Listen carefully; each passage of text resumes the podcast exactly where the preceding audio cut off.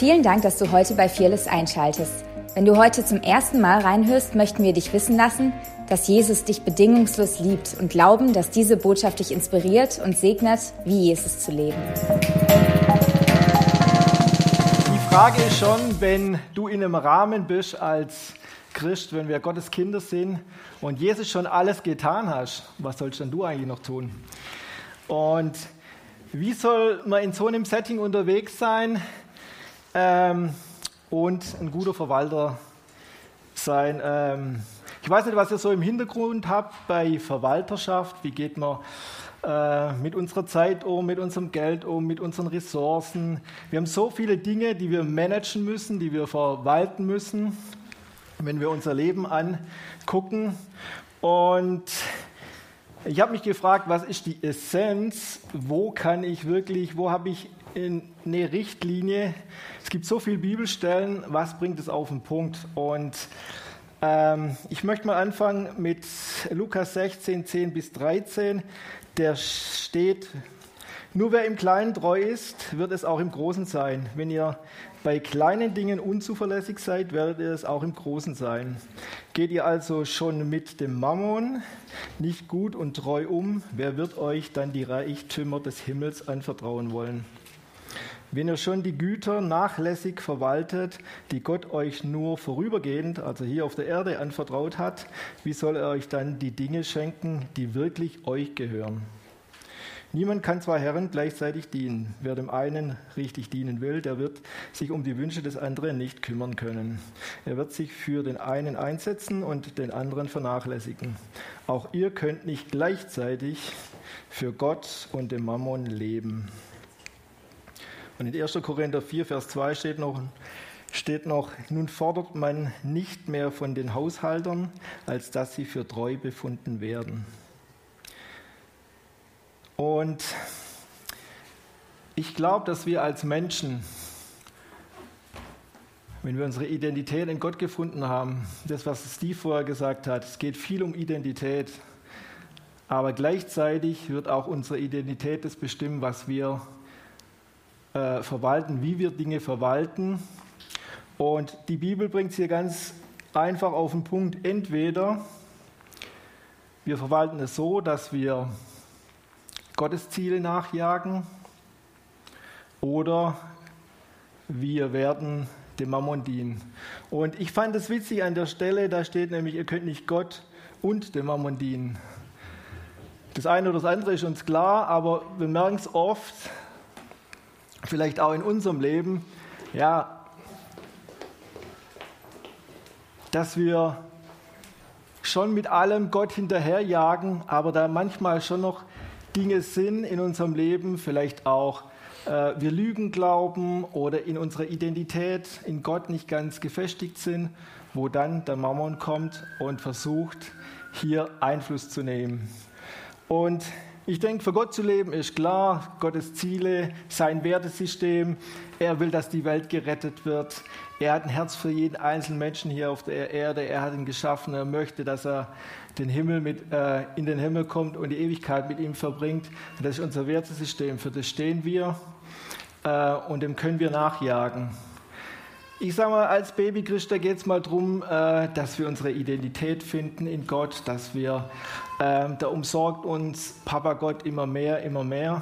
Aber irgendwann als erwachsene Christen, da werden wir auch dahingehend, wo wir anfangen, unser Leben niederzulegen und so zu leben, wie Jesus gelebt hat. Er hat sein Leben niedergelegt, er ist gestorben für andere Menschen und die Bibel sagt, hey, ihr werdet erst leben, wenn ihr auch gestorben seid. Das heißt, wenn wir unseren Willen unter den Willen Gottes legen und für sein Wertesystem un unterwegs sind.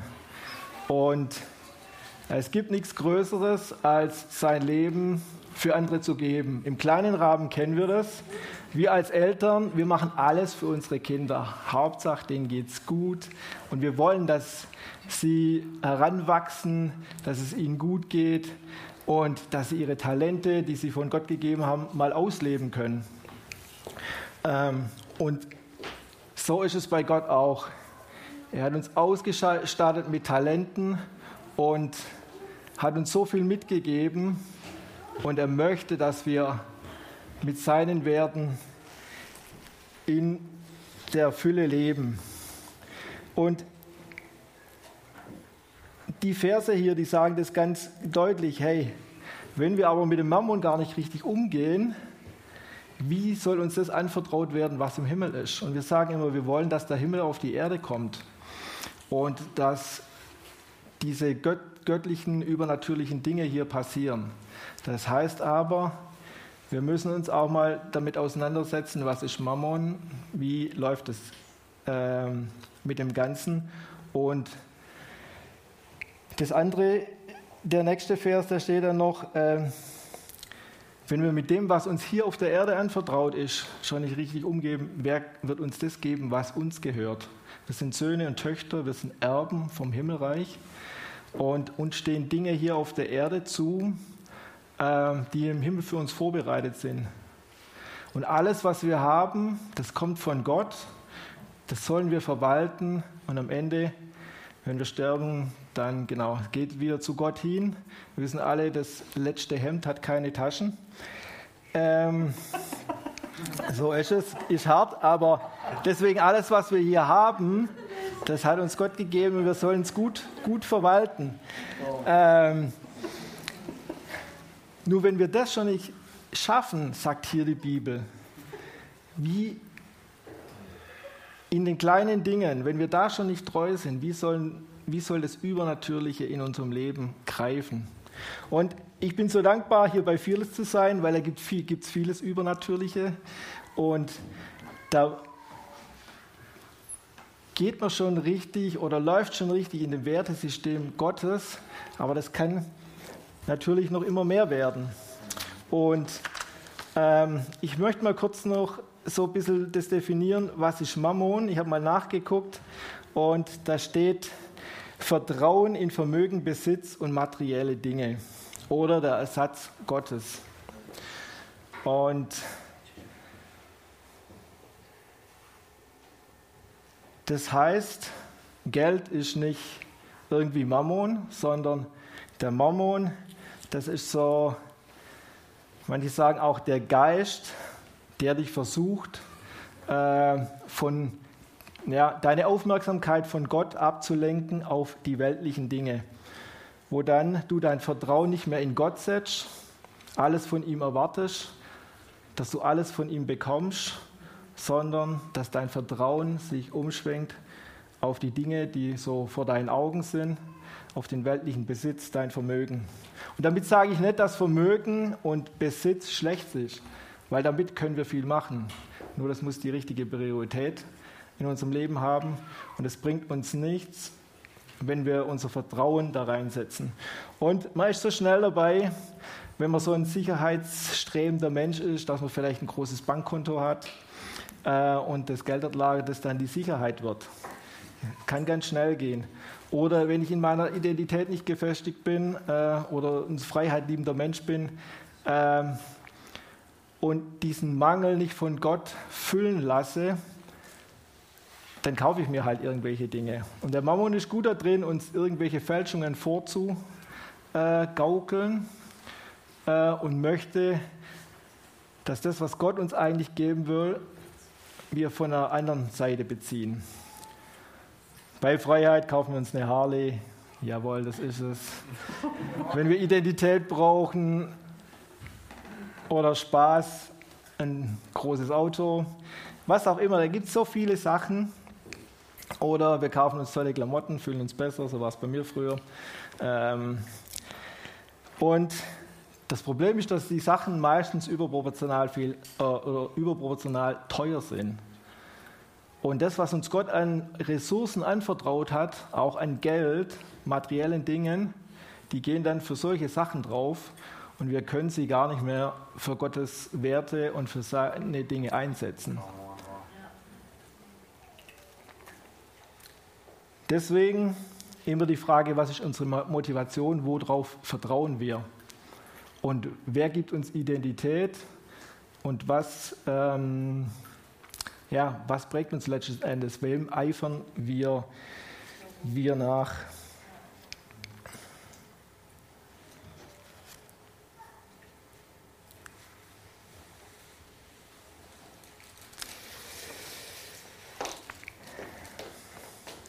Wir kennen den Satz so, trachtet zuerst nach dem Reich Gottes, dann wird euch alles zufallen. Und das ist cool, wenn man das erlebt. Aber ähm, ihr kennt es vielleicht aus eurem eigenen Leben, wo er sagt, hm, mir fehlen vielleicht irgendwo ein bisschen die Ressourcen oder ich hätte halt doch gern einen Job oder ich hätte gern einen Job, äh, wo ich nicht äh, in Anführungszeichen schuften muss. Und ihr kennt es, solange wir noch unter diesem Fluch stehen, wo die Menschen aus dem Paradies rausgeworfen sind, äh, worden sind, da mussten sie im Schweiße ihres Angesichts ihr Brot verdienen. Und bei guter Verwalterschaft glaube ich, dass wir in ein Level kommen, wo das eben nicht mehr so ist, wo Dinge uns zufließen, wo wir auch, wo das mit dem Stundenlohn passt, wo wir nicht Tag und Nacht arbeiten müssen, ähm, wo wir wo einfach auch noch Zeit da ist für Familie und so weiter. Wir sehen das überall in unserer Gesellschaft. Ähm, aber ich glaube, für uns Kinder Gottes, da ist der Fluch gebrochen und ähm, wir können in Dingen gehen, ähm, wo das einfach ausbalanciert ist. Es gibt in 5. Mose 5 einen Vers, äh, nee, 5. Mose 8, Vers 18, da steht, Gedenke vielmehr des Herrn, deines Gottes. Er ist es, der dir Kraft gibt, Reichtum, Vermögen zu erwerben, weil er seinen Bund, den er deinen Vätern geschworen hat, so verwirklichen will, wie er es heute tut. Und wenn da steht Reichtum und Vermögen, dann glaube ich nicht, dass es nur geistlicher Reichtum ist, sondern dass es auch finanzieller Reichtum ist. Und das meine ich damit, wenn der Stundensatz dann stimmt, wenn ich mit 40 Stunden so viel verdiene, dass ich meine Familie gut vorstehen kann, ähm, wo Überfluss da ist. Und ich finde es cool, die Stories, wo es immer heißt, ja, Gott versorgt mich hin und her und dann kurz vor knapp kamen nochmal die 100 Euro und das hat mich dann die nächste halbe äh, Woche durchgetragen und so weiter. Als ich Student war, da habe ich auch, oder da war das bei mir auch so. Und als wir dann angefangen haben zu arbeiten, da hat sich das irgendwie verändert. Weil da kam dann immer mehr Überfluss, aber dann haben sich auch die Prioritäten geändert wo du dann einfach dein Income da war, aber du mit dem dann angefangen hast zu verwalten und auf Gott gehört hast, wo kannst du wieder was geben. Und ich glaube, dass das auch damit zu tun hat, wenn, ähm, klar, wir sollen jederzeit von Gott abhängig sein, und es kann nicht sein, dass mein Vertrauen dann irgendwann in mein Gehalt oder mein Verdienst oder meine Aktien oder meine ETFs oder sonst irgendwas ist, weil da ständig Geld kommt. Äh, bei mir ist leider noch nicht so, aber. ähm, aber, ich, oder mir ist es so, für meinen kleinen Sohn, da mache ich alles, denn umsorge ich hin und her, der kann selber noch nichts machen. Aber er hat jetzt angefangen, dass er sein, Gel, äh, dass er sein Essen wieder aus dem Mund rausnimmt und mir hinhält. So, da fließt wieder was zurück. Und obwohl ich es nicht haben will, aber ähm, gut, ihr kennt die Eltern, die essen dann trotzdem oder so, aber ähm, versteht ihr das? Und wenn der älter wird, ich glaube, dass die Liebe, die ich ihm erwiesen habe, dass da viel, viel mehr zurückkommen wird. Und so ist es bei uns auch, dass wir Gottes Liebe immer mehr äh, ähm, Gott Dinge zurückgeben, wo wir unser Leben niederlegen, für andere Menschen da sind. Ähm, und ich finde es so genial bei uns hier in der Church, wo wir es geschafft haben, Menschen einfach finanziell zu unterstützen, äh, die dann aus Schulden rausgekommen sind. Oder momentan äh, die Person, die wir unterstützen, äh, wo wir die 8000 Euro sammeln und wir schon 4000 Euro jetzt zusammen haben. Und das ist mega. Und ähm, einfach für Menschen da sind. Wir sagen immer, wir wollen in unserer Church Menschen bauen. Und es soll nicht so um Gebäude und alles gehen. Klar haben wir das auch, aber in erster Linie liegen uns Menschen am Herzen. Und Ähm, ich sage einfach nur kurz, ähm, ja, die Person, die hat ähm, äh, im Dezember ihren Job angefangen. Sie hat über De in, im Dezember gearbeitet, drei Wochen, und hat in den drei Wochen schon den größten Umsatz von ihren ganzen Kolleginnen gemacht, mit ihren Bildern, die sie äh, von Kindern da gemacht hat. Und es ist einfach cool zu sehen, wie dann Menschen einfach aus Dingen rauskommen und wo man dann Stück für Stück von Sieg zu Sieg, von Kraft zu Kraft und von Herrlichkeit zu Herrlichkeit gehen kann. Und wir haben Anteil daran, weil wir die Person unterstützen. Und Dinge in ihrem Leben sich ändern. Und auch da wird die Zeit kommen, wo Dinge dann wieder zurückfließen in andere Menschen. Die macht so geniale Bilder allein von uns in unserem Kleinen wo ich sage, das ist das beste Andenken und die fotografiert und stellt dieses Wunder so mega dar mit ihren Bildern. Das ist einfach, ähm, einfach cool. Das Problem ist manchmal bei Mammon, wenn wir ähm, unser Vertrauen in das Geld und in den Besitz ähm, geben, dann fangen wir an, aus eigener Kraft zu arbeiten. Und das will eigentlich dieser Geist, der da dahinter steht, die Aufmerksamkeit von Gott weg hin zu, zu diesen Dingen. Und Gott hat für uns ein, eigentlich ein mega Familienleben, die, die verheiratet sind mit Kindern, bereit. Happy, clappy family, sage ich immer. Äh, aber wenn du versuchst, über Stunden und sonst irgendwas noch mehr an Geld äh, zu kommen oder sonst irgendwas, dann leidet die Familie drunter. Und das soll eigentlich nicht so sein. Oder wir Raubbau betreiben an uns, unserem Körper, wo wir sagen, ach egal, ich brauche, was weiß ich, diese Schutzsachen nicht oder was auch immer. Ähm, und unser Fokus so auf diese materiellen Dinge oder wo, wo wir uns Identität kaufen können, dann, wenn, wenn wir das Geld haben, ähm, werden wir um das beraubt, was Gott uns eigentlich hat, eine, eine Familie, einen gesunden Körper, ich habe das mal gelesen vom, vom Kaleb, Josua und Kaleb, das waren ja die, ähm, die Jungs da, die das Land ausspioniert haben. Und der Kaleb, der war mit 60 oder 70, der hatte noch so viel Kraft wie ein 40-Jähriger. Also ab 40 geht es nicht den Berg, Berg runter, sondern hey, du kannst es locker halten. Das ist meine Motivation. ähm, genau, alt und lebenssatt zu sterben. Richtig. Ähm, oder wenn wir unsere Beziehungen angucken, jetzt in Corona kommt es ja äh, so ein bisschen raus, was verloren gegangen ist in, in Familien, wo wir teilweise gar nicht mehr mit unseren Kindern zurechtkommen, weil wir es gewohnt sind, die sind die ganze Zeit weg und so. Ähm, und wir haben immer äh, kritisiert, wow, wir müssen unsere Kinder die ganze Zeit weggeben und wir können ihnen gar nicht mehr unsere Werte vermitteln. Jetzt haben wir sie die ganze Zeit zu Hause. Äh, jetzt können wir das wirklich äh, umsetzen. Und, oder wo wir auch vielleicht vernachlässigt haben und unseren Kindern die geistlichen Werte mitgegeben haben. Ja, wir gehen ja in die Gemeinde und dann gibt es da Kinderdienste und was weiß ich was alles.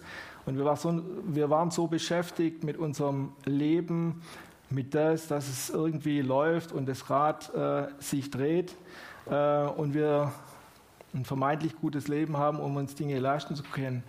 Ich glaube, in Corona-Zeiten, so wie das Steve das auch schon gesagt hat, es werden Sachen einfach wieder zurückgedreht und Werte Gottes ähm, gelebt, wo wir das, was eigentlich so Gott sich vorgestellt hat, auch für Familie, wieder automatisch etabliert wird, ohne dass die Gesellschaft oder diejenigen, die die Corona-Regeln da irgendwie erlassen, äh, merken es. Aber Gott kann aus allem was Gutes machen und das macht er, glaube ich, momentan.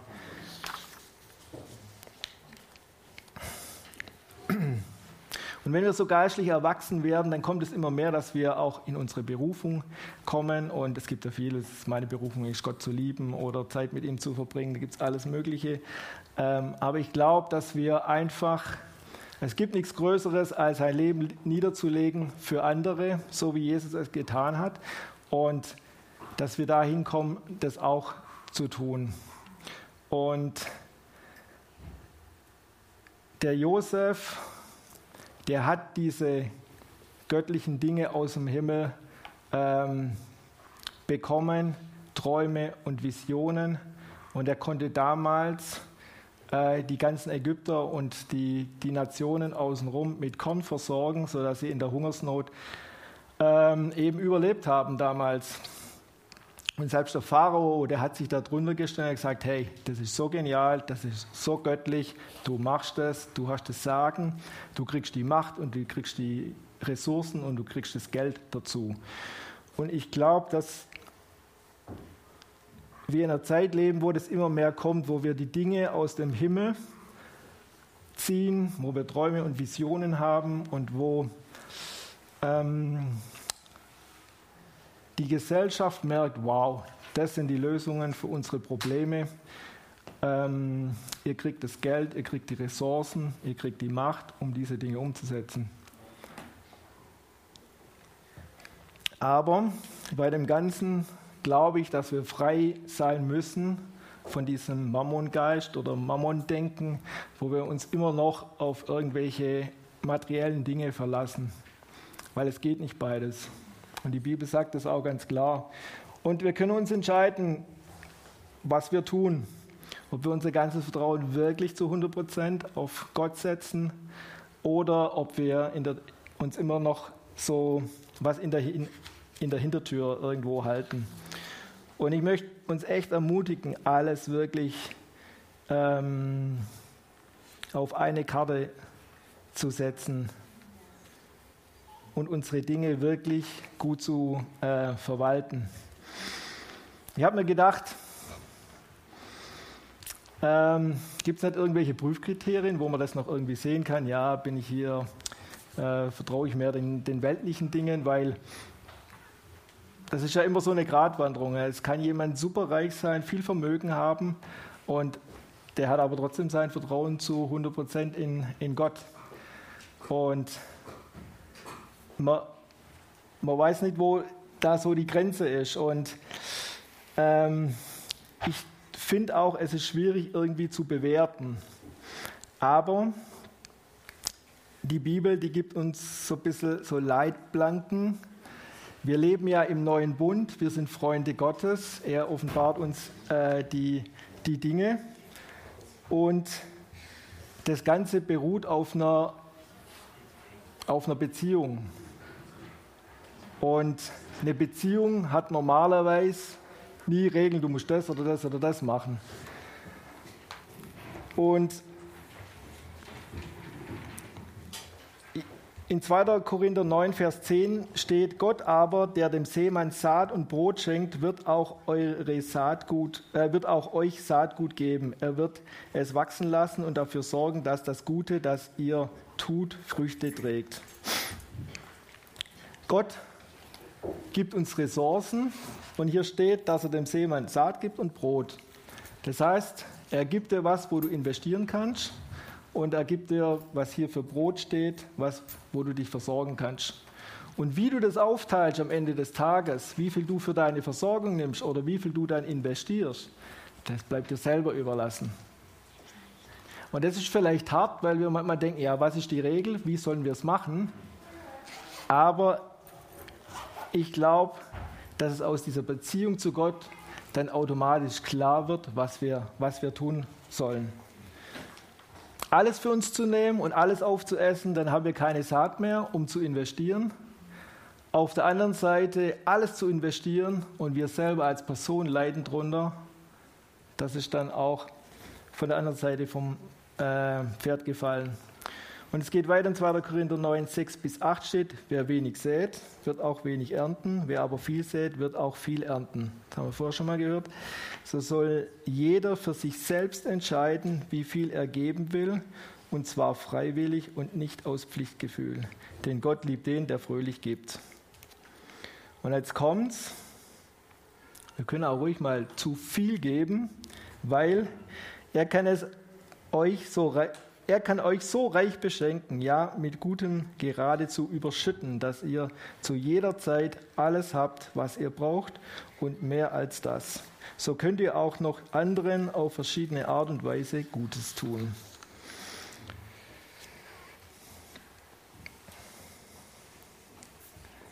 Das war der eine Aspekt. Der andere Aspekt ist, dass wir ähm, je nachdem, mit was wir uns beschäftigen, das prägt uns automatisch das, was wir anschauen, zu dem werden wir. Und wenn du mit lauter Egoisten unterwegs bist, dann wirst du automatisch irgendwann wahrscheinlich auch zu einem Egoist. Was ich damit sagen will, wenn wir die ganze Zeit nur mit Leuten zusammen sind, die auch äh, ihre Dinge für sich nehmen, äh, tendieren wir wahrscheinlich irgendwann dazu, auch, auch zu gucken ähm, oder nach uns zu gucken. Und hier in der Church finde ich so mega, wo, wenn wir immer hören, ah, da ist ein Wunder passiert, guck mal, der hat hier das Risiko eingegangen, da ist das passiert. Und es motiviert dich, das auch zu tun. Ähm,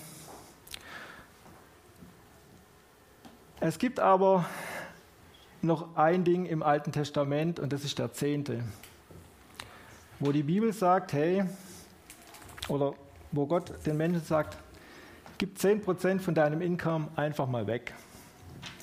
Und da wird viel drüber diskutiert.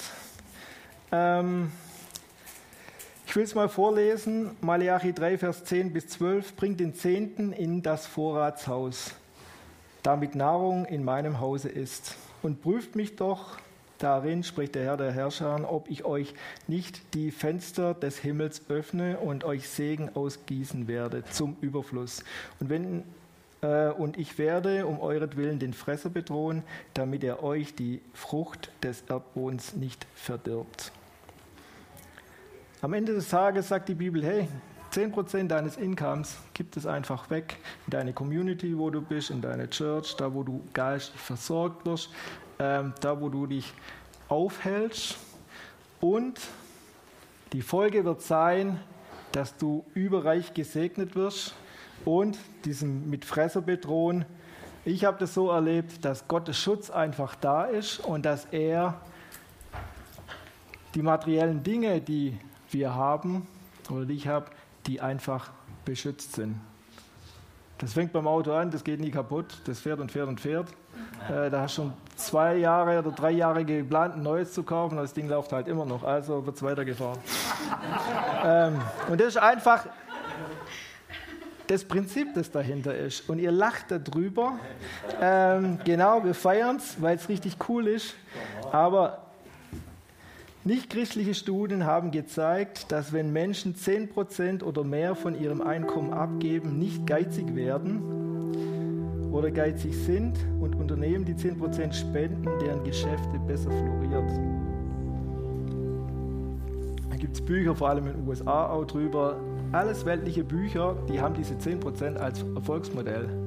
Unternehmensberater, die das machen und die Welt, die hat es auch schon erkannt. Klar, die kennen die Bibel auch, aber die wollen sich vielleicht nicht Gott unterordnen. Aber das Prinzip, das dahinter ist, das nimmt man natürlich gerne, weil es gut für das Geschäft ist. Ich habe vier Unternehmer kennengelernt, die haben sich ein Konto angelegt und überweisen jeden Monat 10% auf dieses Konto und haben von diesem Konto die Zugangsdaten des Klo runtergespült. Weil sie sagen, an das Geld will ich nie drankommen, weil wenn, wenn ich das nicht mache, dann, dann floriert mein Geschäft nicht mehr. Das ist richtig krass. Und ich will euch einfach Mut geben.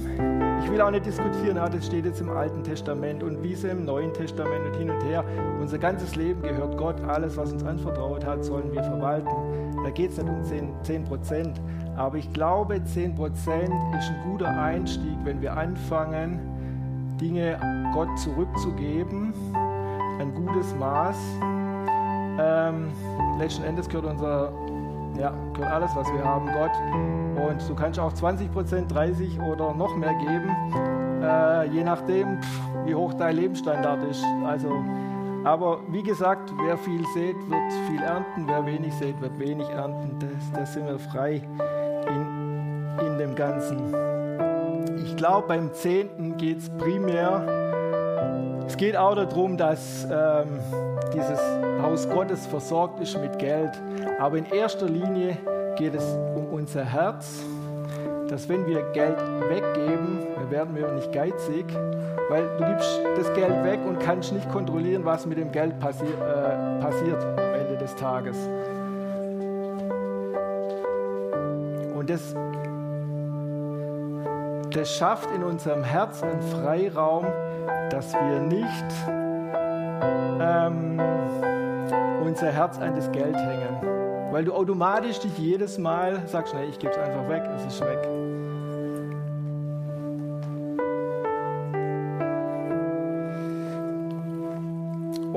Möchte vielleicht nochmal eine Sache ansprechen. Bei mir war das früher so, wenn mir was nicht gepasst hat, auch so im Christenbereich, ah, da gehen wir mit dem Geld so und so um, dann mache ich mal eine sachbezogene Spende, dann wird es auch richtig eingesetzt. Aber das ist nicht, das ist nicht das, was sich Gott dabei gedacht hat. Er möchte einfach, dass du das Geld und das Vertrauen in das Geld oder diese Kontrolle über das Geld lernst abzugeben und einfach, gib mal hin. Gott gehört doch eh alles. Er kann aus Blättern Scheine machen oder was auch immer. Äh, es geht um unser Herz, dass es ausgerichtet bleibt, dass wir nicht geizig sind, dass wir nicht irgendwie an diesem Geld hängen. Und die 10% ist ein guter Anfang. Und es wird automatisch mehr, wenn du lauter so Storys dann irgendwie hörst. Ähm, genau. Ich überziehe, sorry. Ähm, es gibt noch ein paar äh, coole Sachen. Almosen geben, den Armen geben. Ganz, ganz krass. Wer den Armen etwas gibt, leiht dem Herrn und der Herr wird es reich belohnen. Also wenn du Gott direkt was geben willst, ähm, gib einfach den Armen. Was ihr diesen einen geringsten getan habt, das habt ihr mir getan. Ich glaube, ein guter Verwalter, der fängt an, Verantwortung zu übernehmen und setzt seine Mittel ein, um, diesen, um die Not der Welt einfach zu begegnen. Und das Gefühl, das dabei entsteht, das, was dabei zurückkommt, ähm, ja, ich sag's mal in meinen Worten, das ist besser, wie wenn du ein AMG fährst.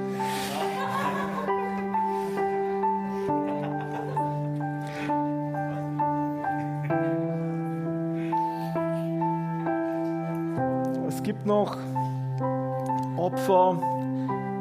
Und Opfer ist so ein Ding, wo Gott uns echt stretchen will eigentlich. Ähm, oft wird das Opfer auch irgendwie, pff, wie soll ich sagen, wir sammeln hier ein Opfer ein und ich spreche mal von mir aus, ja, du guckst halt, was im Geldbeutel ist, du gibst aus deinem Überfluss, aber das ist eigentlich kein Opfer. Ein Opfer ist für mich was, da musst du auch mal dran knabbern. Und da, musst, äh, da überschlägst du vielleicht zweimal die Kosten, aber weil Gott was gesprochen hat, machst du es dann trotzdem. Ähm und ich will euch kurz mit reinnehmen. Ähm dann höre ich auf. Die Frau, die wir ja unterstützen, wo wir jetzt schon 4000 Euro haben, da ging es um die 8000 Euro.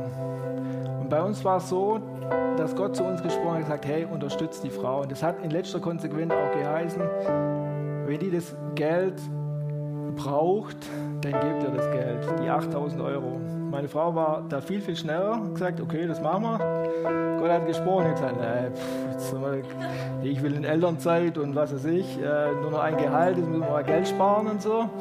Äh, oder das Geld brauchen wir für, für, für die Sachen, wir können ja einen Teil oder hin und her. Und es war ein Prozess in mir, aber da ist mir nochmal klar geworden, was ist Opfer wirklich. Ähm, nicht aus dem Überfluss geben, aber mit dem Opfer will Gott einfach das stretchen, ähm, wo, uns, wo unsere Grenzen sind. Und als ich mich entschieden habe, das war mal so nach einer Family, ähm, wo ich nach Hause gefahren bin, habe gesagt, okay Gott, wir machen das. Und dann kam ein Komet am Himmel, der ist über die, den ganzen Himmel bis an den Horizont geflogen. Wie krass. Ähm, wenn ich so eine Entscheidung treffe, dann freut sich sogar die Sterne oder müssen verglühen oder sowas. Ich fand es einfach mega, weil es so, so gepasst hat. Und das ging dann weiter. Ich habe das meinem im Chorteam dann vorgestellt und gesagt, okay, komm, lass uns das doch zusammen machen, lass uns zusammen partizipieren. Und äh, ich bin vom Chorteam nach Hause gefahren und habe gedacht, ey krass, das ist eigentlich wie beim Abraham. Der sollte seinen Sohn opfern, ist da hoch ähm, und dann hat er den wiedergefunden. Er hat aber davor die Entscheidung getroffen, das wirklich umzusetzen.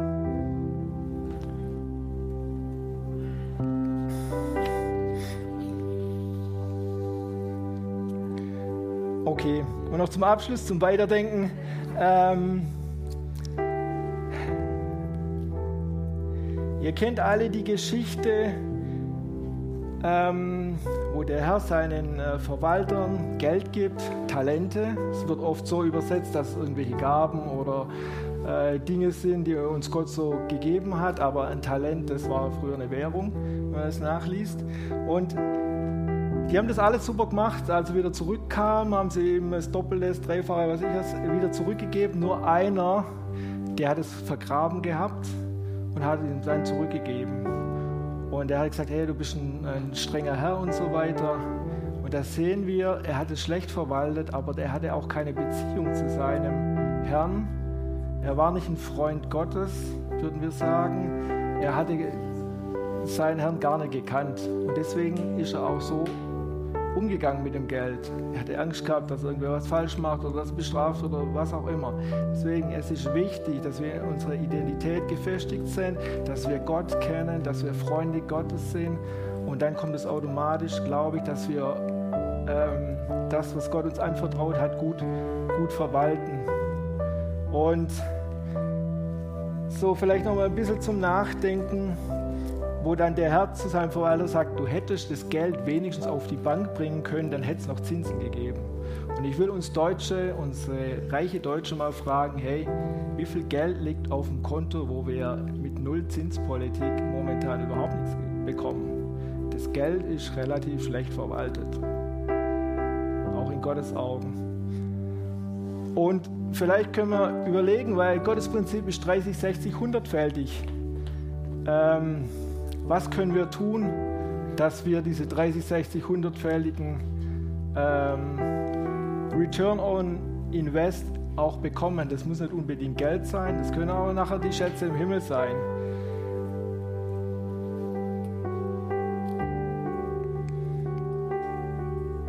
Lass uns immer wieder überlegen, worin setzen wir unser Vertrauen.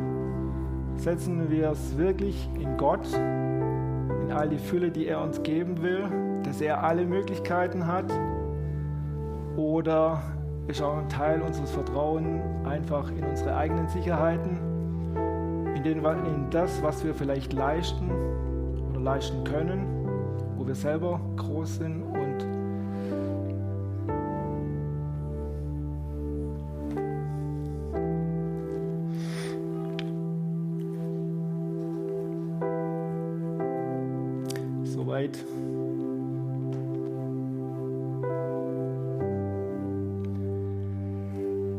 bete einfach noch zum Schluss und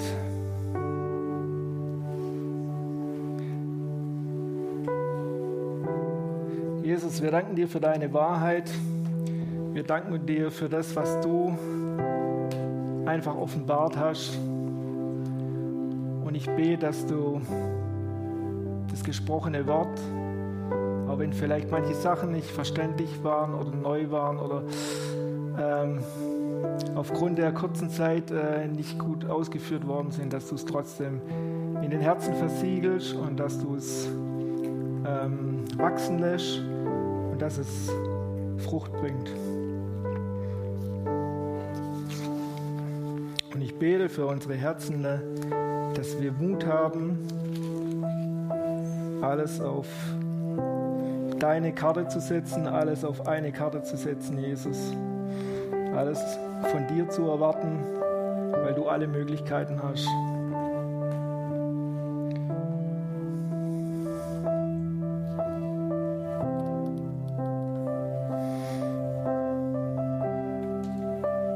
Danke, Jesus, dass du derjenige bist, der uns die Geheimnisse Gottes offenbaren möchte, so wie im Josef damals danke, dass du das für jeden, für uns hast. Was ganz Besonderes, eine besondere Berufung.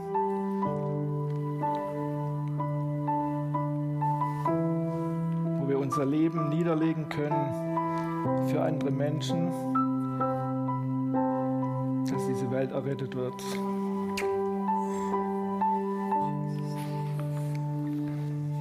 Amen. Danke fürs Reinhören. Wir glauben, dass der Heilige Geist durch seine Liebe, Kraft und Wahrheit Veränderung bringt und dich zurüstet, diese Begegnung in dein Umfeld hinauszutragen. Sei gesegnet.